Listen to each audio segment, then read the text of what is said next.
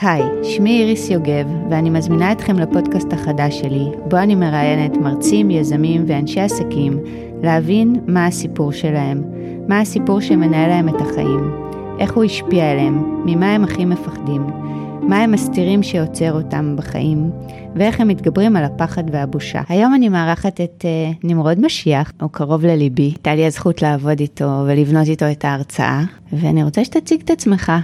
אוקיי, okay, אז היה לי גם זכות לגמרי.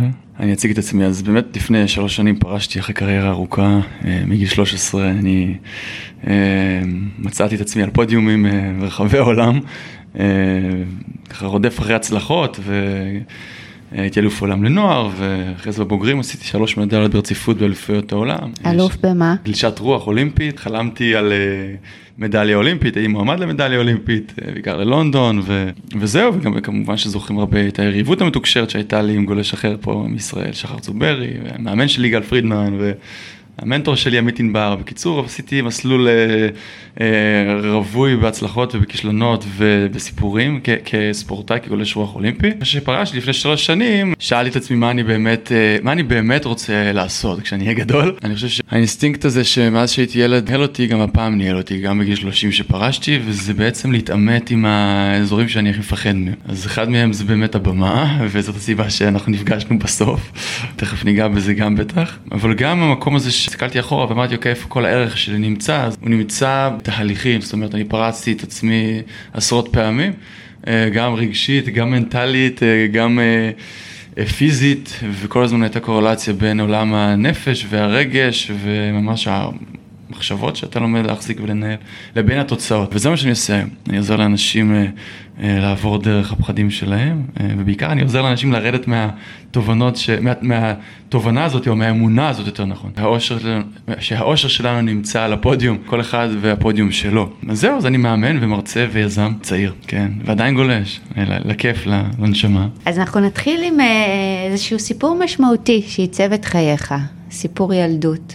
אז אחד הסיפורים היותר משמעותיים שאני זוכר, אני דווקא אבחר סיפור שהוא לא מיד קשור לקריירה של הגלישה, הוא קצת קדם לזה. דובר על גיל 10, אודישנים באילת לאיזה פרסומת עולמית, תת-מימית, ומיד ככה זימנו אותי כי, כי גדלתי לאימא שהיא מדריכת צלילה. ולאבא שלי ברוב חובל הייתי ילד ים, בתור ילד מדי פעם הצלחתי להיות על היבשה כמה דקות, בדרך כלל הייתי במים.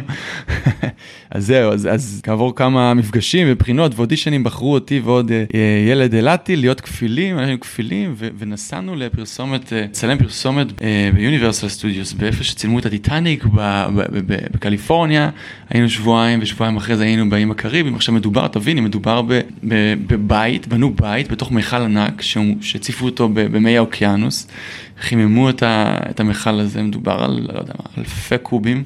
ממש היה בתוך הבית פסנתר כנף וספות וממש בית שמתחת למים כשמצלמים זה, זה נראה מושלם. למה הייתה הפרסומת? היא הייתה לבנק באנגליה, בנק מאוד מאוד גדול. זאת אומרת, החוויה עצמה הייתה מדהימה, ששבועות התאמנו על עצירת נשימה ועל יכולת לסמוך על צוללנים. תחשבי שהייתי מתחת למים בתוך בית סגור, אי אפשר לעלות למעלה, אין חוף, אין כלום. אתה בתוך מכל סגור, ללא משקפת, ללא חליפה.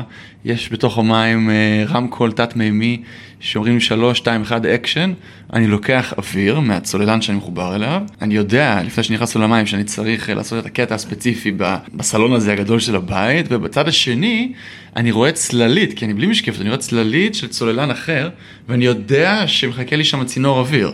זאת אומרת, כעבור 20 שניות, 15 שניות, 40 שניות, שאני עושה את מה שאני צריך לעשות, אני ניגש אל הצוללן הזה, על אותה צללית, שולח את היד אליו, הוא נותן לי את הווסת של הצלילה ומכניס לו. זה מושתת על כל הערכים שלי כילד, זאת אומרת, גדל, גדלתי להורים מאוד מאוד משחררים, ואהבתי תמיד את, ה, את הקטע הזה של הפחד ושל מהירות, ולצלול עמוק עם אמא שהיא מדריכת צלילה, ולנסוע על סירות מנוע הכי מהר שרק אפשר, סירות של אבא שהיה רב חובל. אמרתי, הייתי ילד ים שנולד באילת, ופתאום הדבר הזה, זה כאילו על, על מקפצה משמעותית בסטנדרט של, של פרפורמנס. זה בתכלס היה כאילו המקום שהייתי צריך להיות פה פרפורמר הכי מושלם שיכול להיות. מה זה אומר? אומר מבחינתך פרפורמר? אז היום הגדרה שלי לפרפורמר זה אדם שמצליח להיות אה, הכי משוחרר והכי מחובר ליכולות שלו בסביבה מחייבת שדורשת אה, מצוינות. ושם זה היה סביבה שאם אתה לא מופיע בצורה מושלמת אתה עלול לסיים, אתה עלול לסכן את חייך. אתה עלול למות. אתה עלול למות. זאת אומרת, הייתה לך משימה מאוד מאוד כן. ממוקדת, מתחת למים, היית תלוי כן. באחרים בלקבל מהם אוויר, ממש. והיית בן עשר, כן. ונסעת לקצה השני של העולם לבד או עם ההורים? אז אימא הגיעה בשבועיים, ה... לא, בשבועיים הראשונים הייתי בלי אימא, זה היה, היינו צוות כזה אה, גם של ישראלים, הילד עם הכפיל של הילד, אימא שלו הגיעה, ובשבועיים הנותרים שנסענו לאיים הקריביים, שם זה היה עוד פרק אחר שצילמו לפרסומת, אז כן, שם אימא שלי הגיעה, באמת זה היה vibe אחר, אווירה אחרת, טבע, קריביים, יותר משוחרר? יותר משוחרר, יותר... כן, יותר אומנותי, זה היה החלק היותר אומנותי, והחלק הראשון היה חלק מאוד מאוד מאוד אה, קודר הייתי אומר, זאת אומרת, זה זאת אומרת, היה שם נוקשות ועמידה בזמנים, ביעדים. היה שם צוות, אתה יודע, מאחורי הקלעים, הרי כשרואים, אה, כשמצלמים סדרה או פרסומת, זה, זה, אם רואים, אם רואים את מאחורי הקלעים, זה הרי נראה ערימה של, אה, ברזלים ו- ו- ו- וסאונד ו- ומצלמות וזוויות, זה לא באמת יפה כמו התוצר עצמו שרואים אחרי זה בטלוויזיה, אז פה זה היה עוד יותר גרוע.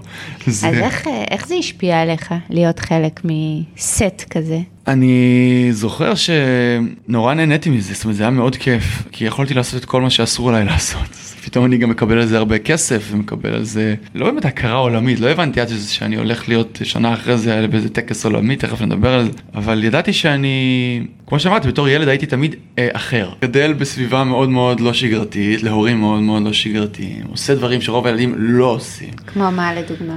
כמו לצלול, כמו לנסוע על סירות מנוע, כמו לגלוש בגיל מאוד מאוד צעיר. גיל שמונה כבר גלשתי רוח הפעם הראשונה, שזה לא היה סביר אה, בעליל אה, בתקופה ההיא, אה, לפני 20, יותר מ-20 שנה. לא היה ציודים כמעט אז בתקופות האלו, לילדים. אז פתאום אני מקבל ביטוי שהוא, לא רק שהוא, לא רק שאני אני עובר לחוקים, אלא הפוך, עכשיו בוא, אתה- ו- אתה תן לך ותלך עד הסוף. נותנים לך אישור לעשות את מה שבעצם עשית, שכאילו היה אסור. לצלול בלי כן, וסת, כן, להיות מתחת למים. אז איך, אבל איך זה השפיע עליך בחיים הבוגרים? אה, המסע הזה רק התחיל בצילומים, הוא המשיך אחר כך שנה אחרי. נכון, אני חושב ששנה אחרי זה כבר, זה עזב את עולם התמימות והאומנות והכיף של להיות, אה, כמה כיף לי להיות, שאני משוחרר מתחת למים ושאני בכלל לא מודע לסיכונים ואין לי שום דבר שנקרא פחד בסיסטם.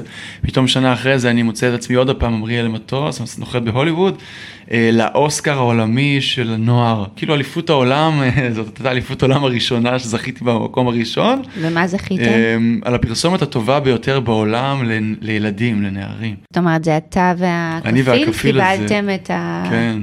מה אמ, קיבלתם? קיבלנו גביע? אוסקר גביע כזה יפה, ואני זוכר שנכנסתי לחלל כזה גדול, עם ממש ליטרלי שטיח אדום, ואת רואה את כל הצלמים והחתימות, אה, לימוזינות כזה בכניסה, זה ממש כמו בסרטים. שם לא היה, לא- לא- שם החוויה שדיברתי עליה שנה קודם, של להרגיש חופש ולהרגיש ש- שאני הכי עני ואני יכול למתוח את הגבולות שלי רק עד כמה שאני רק רוצה, אז שם ממש לא הייתה החוויה הזאת. מה הייתה? החוויה הייתה, אני זוכר שולחנות כזה של כל הילדים וכל הסוכנים של כל הילדים האלו, לא רק שהיה פרסומות, זה גם זמרים מוכשרים וגם אה, הסרט הטוב ביותר, אז היה אבל ביל... מה, מה, מה, מה שם הרגיש לך לא אז, אז לא אני אומר, בנוח? בסביבה הזאת של כל הילדים האלו וכל החליפות, כולם כזה חליפות ועניבות, זה מגוחך, כאילו בואי, ילדים.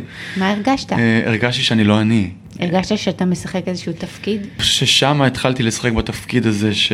או בוא נגיד, שם התפקיד הזה ש... כן, התפקיד הזה של להיות פרפורמר, אבל גם uh, זה שהוא תמיד צריך להיות במקום הראשון, ו... צריך לרצות את אה, כולם? ומגשים החלומות שמרצה את כולם, כן.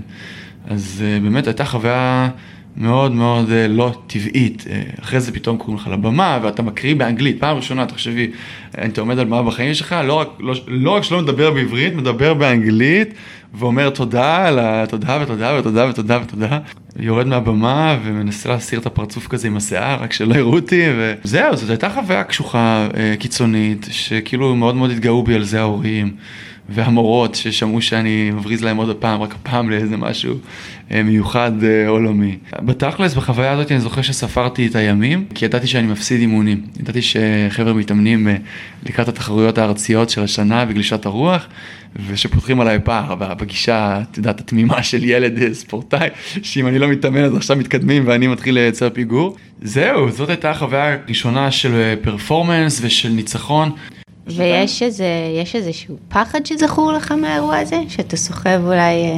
אה, אה, מהאירוע הזה, אמ, אני, אני זוכר שאם עד אז גם ככה הייתי תמיד אאוטסיידר כזה, שהחברים שלו הם תמיד גדולים ממנו בכמה שנים. הגולש הזה שמדי פעם אה, בא בשעה השנייה או השלישית לבית ספר יסודי, לא, לא לחטיבת ביניים. אז עכשיו עוד יותר מוזר, כאילו עכשיו עוד יותר כזה, את יודעת, אה, למעלה כזה, על הפודיום, שם בודד על הפודיום. זאת אומרת, אני אז לא כמובן הייתי מספיק מפותח כדי להבין את זה, אבל התחלתי לעבוד בלהסביר לכולם שאני נמרוד. זה היה לי מאוד חשוב לא להישאר, זאת הייתה חוויה של בדידות, אז אני לא רוצה להיות בודד, אז אתה מתחיל להיות מאוד מאוד, מנסה להנגיש את מי שאתה ל, לילדים בגילך, וזאת הייתה משימה בעייתית מאוד.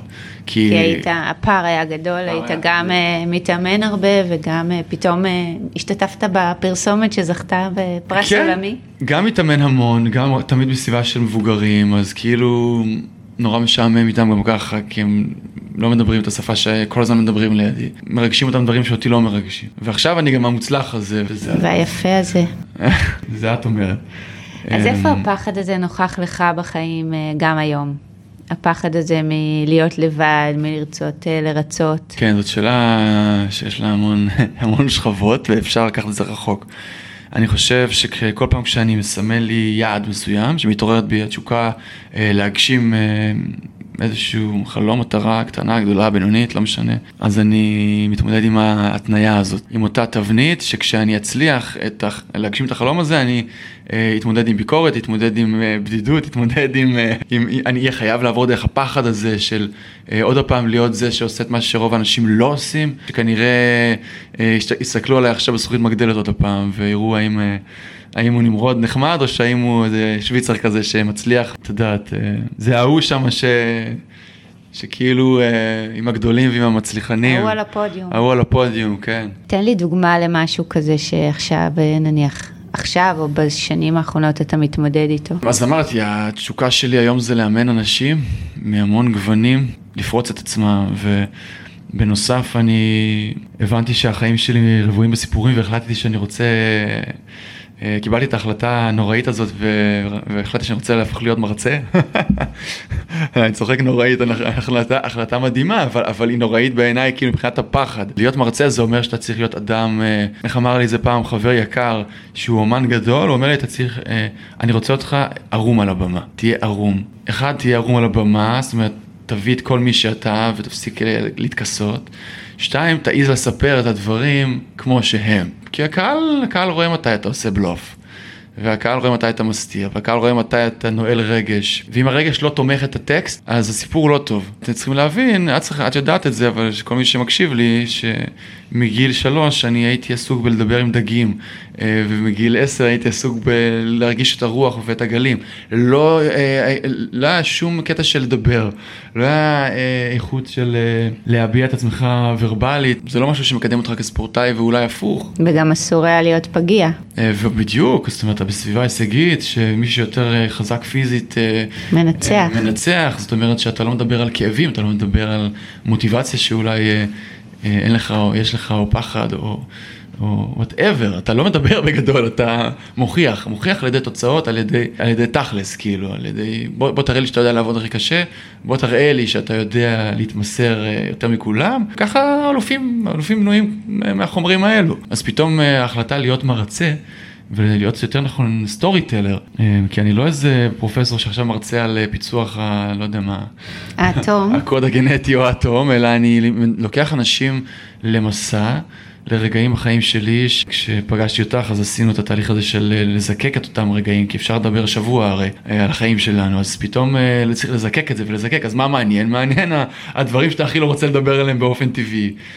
הפחדים שלך, אולי הטראומות שלך, האכזבות, האכזבות העמוקות, אולי מעצמך, אולי מהסביבה, אולי מהדבר עצמו, של וואלה, זה לא כמו שחשבתי שזה כשאני, לא יודע, מצליח להיות אלוף עולם או...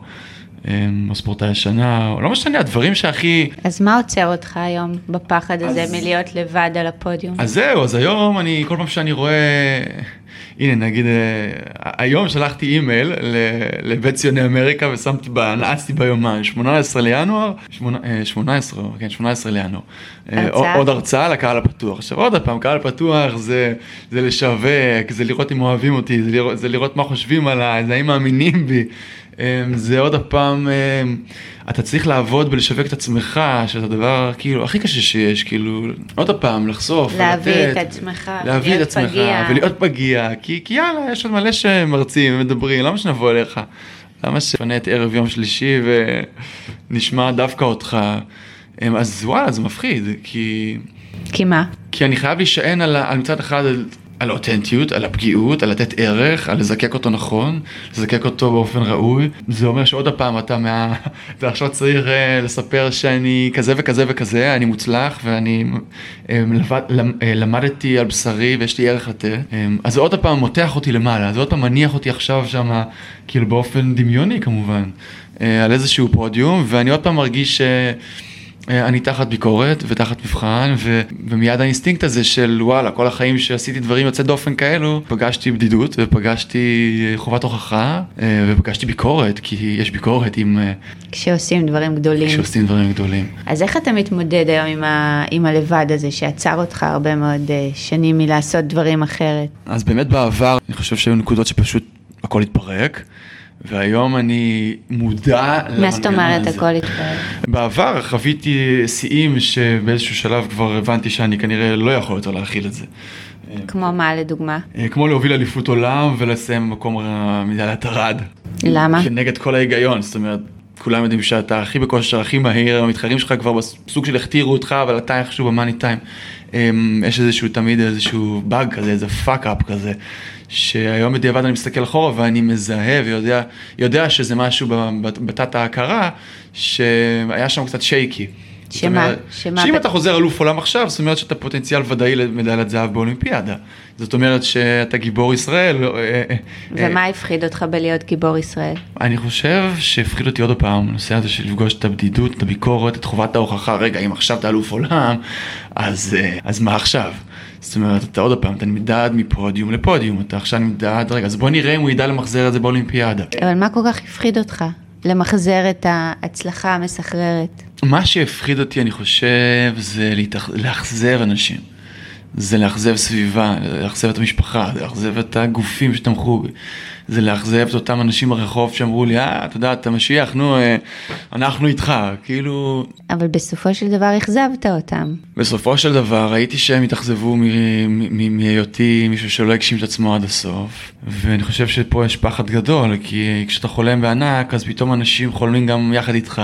זה סוג של, זה פרדוקסלי כי אתה, אתה רוצה להצליח אה, מתוך איזושהי תשוקה וכישרון ודחף כזה אבל רגע אם אתה מצליח אתה רוצה גם שיהיה לזה הכרה כאילו מה, זה כמו אומן כזה שיש לו איזה ציור מדהים שהוא עבד עליו עכשיו חמש שנים אבל אף אחד לא שמע עליו. אז מה שווה האומנות הזאת? מה שווה כל ההקרבה? מה שווה כל הדרך שאתה עושה? נכון אתה רוצה בסוף את ההכרה הזאת. אוקיי אז ההכרה הזאת זה בעצם מה שגורם לי להרגיש לבד ושם הפחד שלי על זה הפחד שלי יושב אז, אז יש פה איזה משהו כזה דבר והיפוכו. מצד אחד אה, לצלוח את הפחד הזה אה, משם בעצם אנחנו יונקים משמעות. אנחנו יונקים משמעות בעיקר לצלוח את הפחדים הכי גדולים שלנו ולא, ולא להיכנע להם אה, מצד אחד, מצד שני אתה אומר איזה סיוט כאילו אני בחרתי תחום שהוא הכי מפחיד בעולם אתה יודע אני חושב שגם מדעית נכון מוכיחים את זה שלעמוד מול קהל זה הדבר הכי מפחיד בעולם. אבל יש איזה, יש איזה משהו ב drive של, אה, של, שהפחד מייצר אצלנו drive, והפחד הכי גדול הוא בעצם להיות לבד, ואתה כל פעם בדקה ה-90, כש, כשיש משהו במנגנון שלא מקשיב לעצמך, זאת אומרת שאתה לא מצליח להקשיב לעצמך עד הסוף, אתה לא מביא בעצם את התוצאה הרצויה. אנחנו תמיד אה, חיים איפשהו את הפחד שלנו בהפוך על הפוך, ואני רוצה שתסביר לנו איך זה, איך המנגנון הזה עובד אצלך ואיך הצלחת אולי אה, היום לתקן אותו. אני חושב שהשלב הראשון בכדי להתמודד על הפחד, להתמודד עם הפחד. אני לא חושב שאפשר לגבור על הפחד, צריך כאילו לעבוד איתו, הוא לא, הוא לא נעלם. ככל שאנחנו מנסים להעלים אותו, כאילו הוא רק גדל, ואנחנו עוד יותר נהיים חלשים, ועוד יותר עייפים, ועוד יותר קלאמזים כאלו. אתה יודע, סיפור הבוהן שאתה דופק באיזה פינה, ורגע לפני, בבוקר הכי חשוב בחיים שלך, אתה נהיה כזה אדם נורא קלאמזי כשאתה בורח מהפחד, אתה לא, לא, לא מסכים להודות בזה שאתה מפחד. אז הדבר הראשון בעיניי, וזה מה שאני עושה היום גם כמישהו שחווה את זה, וזה מה שאני גם ומנסה להדריך אנשים, זה קודם כל uh, uh, לגלות uh, על עצמי, מה, כאילו, איך הפחד חי בי. כשהמנגנון הזה מנהל אותי, אמ, אז איך, באיזה דרך אני מתחיל לדבר, באיזה דרך אני מתחיל לזוז, ממה אני נמנע, מה העדפות שלי. בעצם לזהות את הרגע שהפחד מתחיל לשלוט בי ולגרום לי להתנהג בדיוק כמו שאני לא רוצה. ולאפיין את זה, אני עכשיו מפחד, ולהסכים להגיד את זה לעצמך, להסכים לדבר על זה, להסכים להציף את זה. עם, עם האנשים ש, שמראש קבעת, קבעת שהם האנשים שאתה נוח לך לדבר איתם על זה. אה, בעולם של פרפורמנס אגב, בעולם הישן, מי שמדבר על פחדים זה, זה, זה, זה בעצם ספורטאי ש, שיש לו מניה אה, חלשה יותר, הוא כנראה זה שייכשל במאני טיים. אה, היום, בשנים האחרונות, מי שיודע לדבר על פחדים אז, והוא, והוא חשוף וכנה, אז, אה, אז, אז הוא החזק יותר פתאום. כן, כי קצת התהפך, אבל אה, איך, איך הדבר הזה, איך המנגנון הזה של הפחד בעצם עוזר לך היום אה, להתקדם לדבר הבא? כשאתה מבין מהו, שאתה משתף אותו. אז, אז אני חושב שהשלב הראשון זה לשתף אותו, השלב השני זה לאפיין אותו באמת, להגיד אוקיי, ככה אני עכשיו מתנהג בתוך הפחד, וכשאני מסכים לבחור בחלום שלי, הרי זה, זה תמיד משחק בין ללכת עם התשוקה שלי, עם החלום שלי, לראות את ה vision שלי, ולהגיד לצורך העניין בעולם של הרצאות, אני עומד על במה מול, אה, לא יודע מה, 300 איש, אה, משוחרר, נהנה ומביע את עצמי אה, ללא שום מעצורים. לעומת הפחד שלי זה שאני עכשיו אגמגם מולם, ושאני אשכח את הטקסט, ושאני לא אהיה אותנטי, ושאני לא אסכים, אה, ואני לא, לא, לא אצליח לגעת באנשים, ואני אחשוב רק על איך אני נשמע, למה יגידו לי בסוף ההרצאה, והאם... אה, הסיפור שאני הכי אה, רוצה שיעבור לא עבר טוב. אז למה אני נאמן? אני נאמן לשורד שבי, שמכווץ, שחושב רק, אה, חושב רק על מה לא, לא, לא ילך, וזה דבר מאוד מאוד טבעי שקיים בכולנו.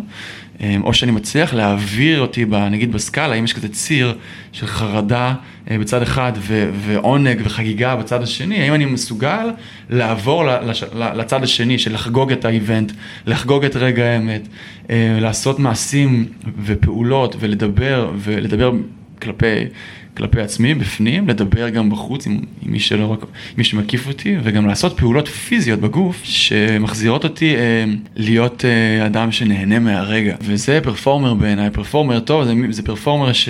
אה, אני, אני לא מכיר פרפורמרים שלא פוחדים, אני מכיר פרפורמרים שיודעים להעביר את עצמם מחרדה ל, ל, לחוויה של נוכחות ושחרור.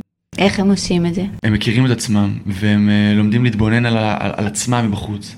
והם צריכים באיזשהו שלב לקבל החלטה כאילו על עצמם, זה דבר, זה תהליך שהוא... אתה מדבר נורא טכני, זה דבר רגשי. אה, נכון, אבל יש לנו את היכולת של, אה, של התבוננות, מדיטציה לצורך העניין, שאני עושה כבר, לא יודע מה, 15 שנה, מה עושים עם מדיטציה? זה בעצם לפתח את היכולת שלי להתבונן, להתבונן על המחשבות שלי. באיזשהו שלב אני גם לומד להתבונן על עצמי מבחוץ, ואני מתבונן, רגע, איך אני עכשיו מדבר? אני עכשיו מדבר עם הבן אדם הזה, ואני מדבר רק מתוך הפחדים שלי. כאילו, אם, אם אלו המילים שעכשיו אני מוציא שעה לפני האיבנט, אני מחובר לכל החרדות שלי, אני הכי נאמן לפחדים שלי, אני לא מדבר מתוך ביטחון, אני לא מדבר אה, מתוך אה, אותו מקום שעומד משוחרר על במה ומשפיע על 300 איש. וזה בסדר, זה הגיוני ששעה לפני האיבנט אני אדבר ככה, יש, יש, יש בי מקום כזה, אבל מה אני עושה עכשיו בשעה הקרובה? מה אני צריך עכשיו? אני צריך עכשיו אה, אה, פשוט להיעלם רגע ולעצום עיניים, אה, לשמוע איזושהי, לא יודע מה, מדיטציה טובה, או לשמוע את השיר שעושה לי, שמחזיר בעצם אותי. בעצם אה, להתחבר לעצ... לכוחות שלך ולמי שאתה. להתחבר לעצמי, כן, יש המון דרכים להתחבר לעצמי, יש דרך הגוף, ודרך ה mind, ודרך... אה, כן. אז אה, מה החלום הבא שלך? אם הכל היה אפשרי, מה היית עושה עכשיו? אני חושב שזה לעשות מה שאני עושה, אבל הרבה, ב scale הרבה יותר גדול, ולהרגיש הרבה יותר משוחרר מול המקום הזה. להצליח אה, לתת את הערך שלי כמאמן וכ storyteller, למזג בין שניהם, ולייצר אה, איזושהי פלטפורמה ש, ש, שאני אוכל להנגיש את כל זה. אה, להרגיש שיש משמעות לכל החיים שעברתי, ושעדיין המשמעות הזאת היא רלוונטית לעוד ועוד אנשים. אז החלום שלי, כן, זה, זה לעבור את התהליך הזה, ברמה העסקית, בעצם להתפתח כאיש עסקים, כי אתה לא יכול להיות רק storyteller ומאמן, אם אתה רוצה להתפרנס מזה, ובאמת זה צריך להיות גם מימד עסקי וחשיבה עסקית וניהול של סיכונים, ואפרופו לעבור דרך פרדים, ולהסכים להיות גרסה טובה יותר של עצמי. להסכים להיות פגיע בעיקר, ולא להיות כזה פרפקציוניסט. אתה מדבר כן, על פרפורמר כל הזמן, כן. אני חושבת שפרפקציוניזם זה הדבר שעוצר אותנו במקום הזה, והמקום של להיות פתוח ונגיש, הפחד uh, של בין להיות לבד לבין באמת להנגיש את עצמנו לאנשים ולהסכים להיות uh, יותר פגיע ומשתף ולספר מהמקום הזה כסטורי טלר אלא כבן אדם שבא לדבר עם הקהל, זה, זה בעצם uh, ממקום נוכח ונמצא. כן. זה אולי המקום uh, שמחבר אותנו לקהל וגורם לנו להיות ביחד. כן, בהחלט, יש, אה, יש המון רמות של פרפורמנס. פרפורמר טוב, יש לו גם לב וגם uh, טכניקה מושלמת uh, שהוא עובד עליה ויכולת להיות אותנטי, יכולת להיות פגיע וחשוף וערום. אה, אני חושב שאי אפשר, אה, אחד לא יכול בלי האחר. אי אפשר להימנע מעבודה קשה מצד אחד, אבל עבודה, עבודה קשה אה, ללא, לא יכולת להיות נוכח, ערום וחשוף ופגיע, גם לא תספיק בסוף. אז אני מאחלת לך לא להיות לבד על הפודיום, אתה גם לא לבד, אתה בזוגיות, אתה כבר במקום אחר, יש סביבך צוות תומך ומעריך. תמשיך לכבוש עוד פסגות ופודיומים ותהיה עטוף באנשים שאוהבים ומעריכים. אה, ושתמשיך להקשיב לעצמך ולהביא את עצמך לידי ביטוי, ולא אה, רק להיות עסוק בלהיות מושלם. כן, טוב, זה איחול גדול. אה, כל מי שמתעסק בבמה, אני חושב שלכולנו יש איזושהי בעיית, זאת אותה בעיה של, שדורשים מעצמם לא פחות משלמות. וכשהמנגנון הזה בסוף, זה מצחיק, כי אותו מנגנון בסוף מפרק אותך גם. שאת, אם אתה, אם אתה נאמן לרצון להיות מושלם. אז אתה חוזר חזרה אחורה כי אתה כבר מבין שאי אפשר יותר ככה, אז אתה, זה מין לופ כזה, זה כל הזמן. אני חושבת שזה להיות שלם ופחות להיות מושלם, להיות שלם ברור, עם עצמך. ברור. אז תודה רבה. תודה לך. היה לי כיף ומרתק כרגיל. כיף להגיע. תודה רבה שהאזנתם לנו. אתם יכולים להאזין לנו בכל האפליקציות של הפודקאסטים, אפל פודקאסט, ספוטיפיי וגוגל פודקאסט. תחפשו פשוט מה הסיפור שלך עם איריס יוגב. מוזמנים לבקר באתר שלי או בדף הפייסבוק של לצאת לאור.